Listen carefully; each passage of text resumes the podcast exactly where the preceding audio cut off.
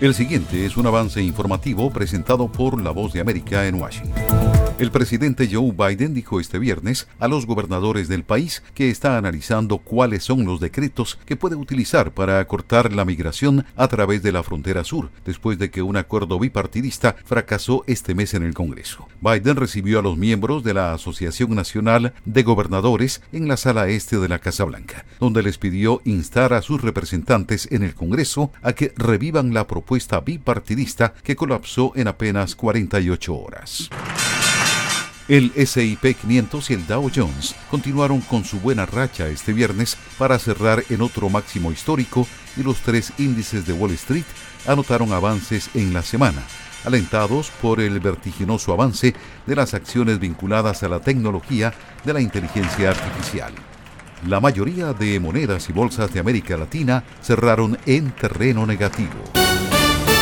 Una compañía estadounidense de exploración espacial indicó que su sonda espacial, que recién llegó a la Luna, se encuentra en operación y bien, un día después del primer alunizaje estadounidense en medio siglo, pero los controladores de vuelo aún tratan de orientarse mejor. Intuitive Machines informó el viernes que mantiene comunicación con su módulo de alunizaje, Odysseus, y le envía comandos a fin de obtener datos científicos.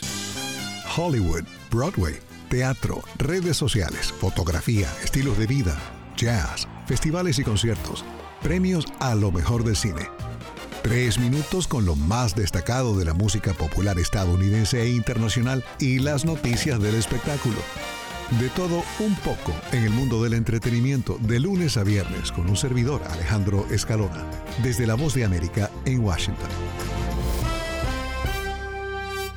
El sindicato estadounidense United Auto Workers informó este viernes que aprobó la creación de un nuevo proyecto solidario para apoyar a los trabajadores automotrices en México en su lucha por lograr mejores condiciones laborales. Estados Unidos y la Unión Europea impusieron este viernes nuevas sanciones contra Rusia en relación con el segundo aniversario de la invasión a Ucrania y en represalia por la muerte del destacado crítico Alexei Navalny la semana pasada en una colonia penal del Ártico. Cerca de lanzar su próximo álbum, la cantante costarricense Devinova da una probada de su nueva producción musical con los sencillos Pasajera y Baño de Luna. Será su primer álbum desde que se convirtió en madre de su pequeña hija. Este es un avance informativo de La Voz de América. Desde Washington les informó Tónica.